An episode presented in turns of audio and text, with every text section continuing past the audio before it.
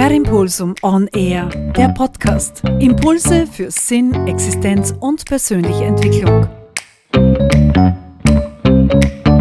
Heute erzähle ich dir, wie du herausfinden kannst, was deine Bestimmung ist. Ja, hallo, da ist Wolfgang Scherleitner. Na, es gibt viele Möglichkeiten, das herauszufinden. Ähm, die meisten machen das mit Zufall per das Schicksal küsst mich, keine Ahnung, so irgendwas. Die anderen arbeiten gezielt dran, die nächsten gehen in Coachings und ich möchte heute eine Möglichkeit erzählen, wie du das selber machen kannst. Zuerst aber möchte ich so ein paar andere Gedanken dazu haben. Warum gehen viele von uns einfach täglich in irgendein Hocken, die keine Freude macht. Warum werden wir täglich als Kinder in den Kindergarten gesteckt und müssen was machen, was selten hinterfragt wird? Warum müssen wir als Schüler auch was machen, was selten hinterfragt wird? Ganz einfach, weil der Preis so hoch ist, etwas zu verändern. Nehmen wir Latein. Ich bin jetzt viele Jahre in der Medizintechnik beheimatet und weiß ganz genau, wovon Ärzte sprechen, wenn sie von Orthopädie und von Brust- und von Bauchchirurgie sprechen. Ich habe aber nie Latein gehabt. Jetzt ist Latein schon wichtig, ja, der Vollgas. Nein, ist nicht. Das ist ein Vokabel auswendig lernen. Ich Kniescheiben oder Patella sage, ist Blunzen. Was wir aber machen, ist junge Menschen mit Latein so zu quälen, dass sie auf die wirklich wichtigen Dinge des Lebens nicht mehr hinschauen. Wir quälen Menschen mit einer toten Sprache, wo keiner mehr weiß, wie das wirklich geredet worden ist. Ich habe keine Ahnung, was jetzt richtig ist oder was nicht, ja. Aber wir waren in Griechenland und mein Cousin war wirklich noch klein und der hatte so Asterix-Hefteln mit. Und da hat er seinen Vater gefragt und hat gesagt, Papi, wer war der Käser? Und ich natürlich, pubertierend, ne? haha, das heißt Cäsar und lach voll laut und haha, lustig und süß und was weiß ich. Auf einmal kommt ein Gast daneben und sagt, ähm, ich bin Archäologe und es ist durchaus möglich, dass man damals Käsar gesagt hat und nicht Cäsar. Und ich bin schon gestanden. Woraufhin mein kleiner Cousin ein riesen Gaudi gehabt hat, wer der Gescheitere war. Ne? Wir wissen es nicht. Was mir an diesem Archäologen gut gefallen hat, war, dass er gesagt hat, es ist durchaus möglich. Und nicht man hat damals Käser gesagt. Das ist mir aber nur in Erinnerung geblieben, weil der einfach nicht drauf gepocht hat, so ist es. Wir werden in unserem Leben so viel in Schablonen gedrängt. Das muss man so machen und das muss so sein, dass wir verlernen, darauf hinzuschauen, was wir gerne machen. Dann gibt es eben so Dinge, wo man dann sagt, ja, achte drauf, was du als Kind gern gemacht hast. Also ich als Kind habe gerne im Dreck gespült und war bei den Kühen. Mir fällt jetzt in meiner fortgeschrittenen Jugend kein Beruf ein, den ich da ergreifen hätte können. Okay, bei so einer Berufsbildungsmesse haben sie mal gesagt, ich soll Melker werden. Keine Ahnung, ob das überhaupt noch ein Beruf ist. Wahrscheinlich schon in so Großbetrieben weiß ich, dass mir das sicher keinen Spaß gemacht hätte. Was wir gelernt haben, ist, dass wir trivialisiert werden. Wir machen Dinge, die alle anderen auch so machen. Wenn das jetzt alle machen würden, schaut mir ziemlich alt aus. Ich spreche diese Podcast-Folge da jetzt auf ein Smartphone. Ich kann mich noch an die Zeit erinnern, wo der Typ mit seinem Rollkragenpulli dort gestanden ist und ein Smartphone vorgestellt hat. Und ich mir gedacht habe, bist deppert, das, ist, das kann richtig was, das werden wir nie leisten können. Ich kann mich auch an die Zeit noch erinnern, da habe ich mein erstes Handy bekommen. Das ist, hat dann so ein Klingelton gehabt, so, so irgendwas, ja. Also, und dann kann ich mich an eine Zeit erinnern, da war ich auf dem Weg in die Tanzschule zum Elmeier und bin da beim Jonas Reindl gestanden. Dort ist in der Nähe die Börse für alle, die nicht Wien sich so gut auskennen. Und da geht einer echt mit einem mobilen Telefon in der einen Hand. In der anderen Hand hat er einen Aktenkoffer, der ist genauso groß wie das Telefon. Also das Telefon wäre urklar, ich meine super und ohne Kabel und boah und Autotelefone hat es damals auch schon gegeben, vor urorg. Ich kann mich auch an eine Zeit erinnern, da gab es ein Telefon in ganz Reitersberg. In dem Dorf, wo mein Vater geboren wurde, was ich auch noch immer meine Heimat nenne. Nicht ein Telefon pro Haushalt, sondern eins im Ort. Und das war bei meinen Großeltern. Und wenn da wer angerufen hat, haben wir dann den suchen gehen müssen. Also Rückruf, so wie heutzutage heute erlebt. Ja, warum rufen Sie so spät zurück? Ähm, ich hätte jetzt noch zehn Minuten zurückgerufen. Na, Sie sind ja nie zu erreichen. Äh, Sie haben erst einmal angerufen.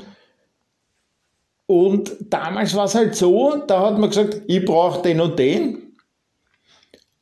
Und dann ist der Rückruf zwei Stunden später gekommen, eine Stunde später, je nachdem, was man halt gefunden hat irgendwo. Weil der Zurückgerufene oder die zurück oder die zurückrufen hätte sollen, war eine Bäuerin oder ein Bauer, waren im Wald.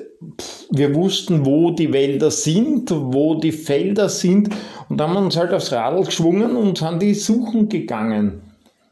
Und dann hat der Rückruf halt schon ein, zwei Stunden gedauert. Vielleicht auch einen halben Tag oder einen Dreivierteltag. Wir werden so trivialisiert, dass wir nicht mehr denken können, was wir überhaupt wollen. Und ich habe dir versprochen, dass ich dir heute etwas sage, was diese Trivialisierung aufbricht. Weil dieses Ding Teile von deinem Unterbewusstsein hervorkehrt. Stell dir so ungefähr vor, das Verhältnis vom Bewusstsein zu Unterbewusstsein ist ungefähr, dein Bewusstsein ist so groß wie eine Briefmarke. Nehmen wir als Beispiel. Wie groß ist dann dein Unterbewusstsein? Dein Unterbewusstsein ist es so groß wie ein DIN A4-Heft? Ist dein Unterbewusstsein so groß wie ein Plakat? Ist dein Unterbewusstsein so groß wie ein Auto? Ein Einfamilienhaus? Nein, dein Unterbewusstsein ist circa dann in der Relation zur Briefmarke so groß wie ein Fußballfeld. Jetzt kriege ich da immer wieder mit, wenn ich das meinen Klienten erzähle, die sagen, Morgen ist leicht, wieso deppert bin ich? Nein, nein, umgekehrt, so gescheit bist. Wenn du dieses, wenn all dein Wissen auf diese Briefmarke passen würde oder du schrumpft es zusammen, dann hast du noch Wissen im Repertoire, was so groß ist wie ein Fußballfeld. Das gehört auch dir. Du kannst nur nicht jederzeit so ohne Probleme darauf zugreifen. Dazu braucht es Tricks. Und diesen einen Trick, den habe ich von der Vera F. Birkenbill gehört. Und den möchte ich dir gerne heute erzählen. Du kannst den auch auf YouTube googeln. Auf YouTube Googelt man auf YouTube? Keine Ahnung. Also schau dann auf YouTube an, ja. Und zwar gehst du her und stellst dein Smartphone, das du wahrscheinlich haben wirst, oder deine Smartwatch oder was auch immer, da stellst du dir einen Timer. Einen Timer, der dir passt. Alle Stunden, alle zwei Stunden, alle drei Stunden.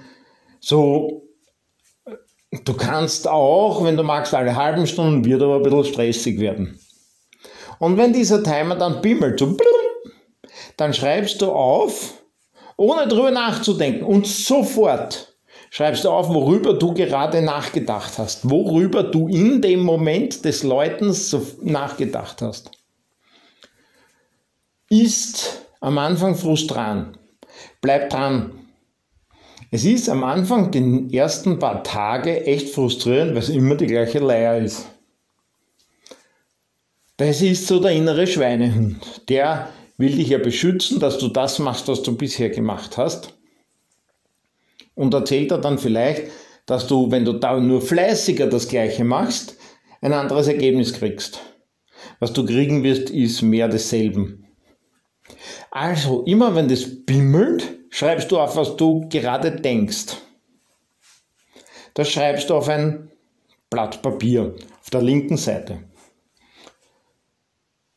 Dann nach, wenn du so 200, 300 verschiedene Gedanken hast, also nicht 200 mal das gleiche, also wir Männer 200 mal 6, sondern wirklich verschiedene Gedanken, dann schreibst du dir das zusammen auf der linken Seite eines Papiers, wie auch immer das ausschaut. Rechts machst du dir so eine Spalte, wo 0 bis 100 Prozent ist, so eine Linie, wie auch immer du das darstellst. Also 0 bis 100 Prozent. Und dann gehst du ganz schnell vor.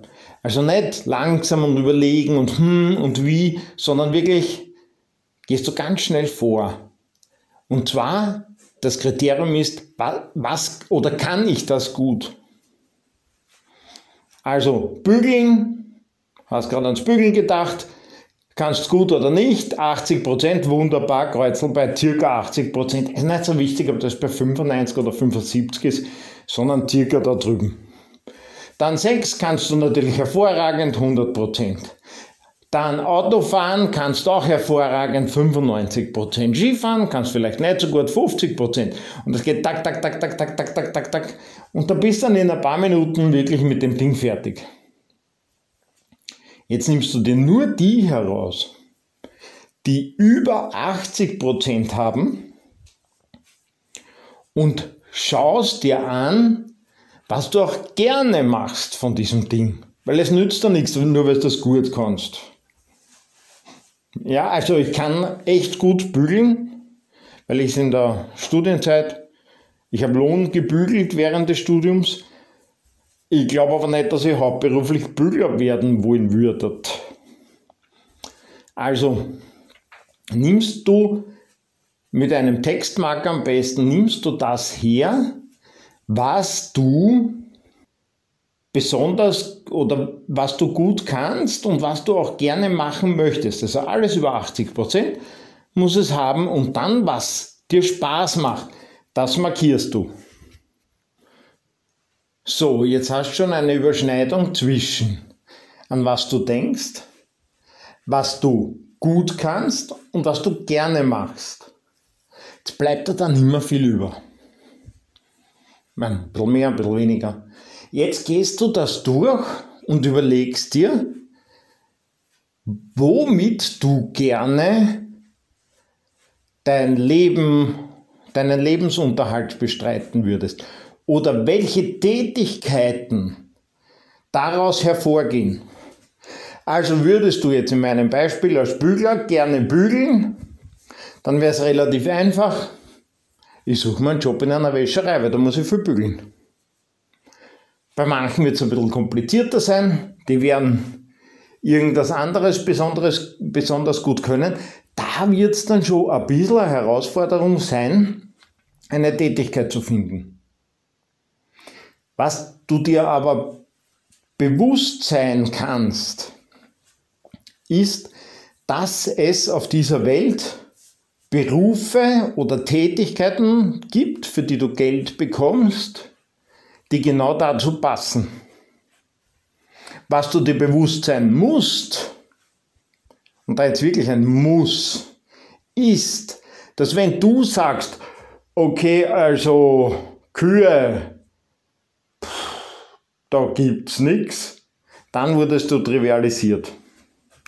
Wenn so, ich bin gern bei Kühen, ich kann gut mit Kühen umgehen, da gibt's nichts, stimmt nicht.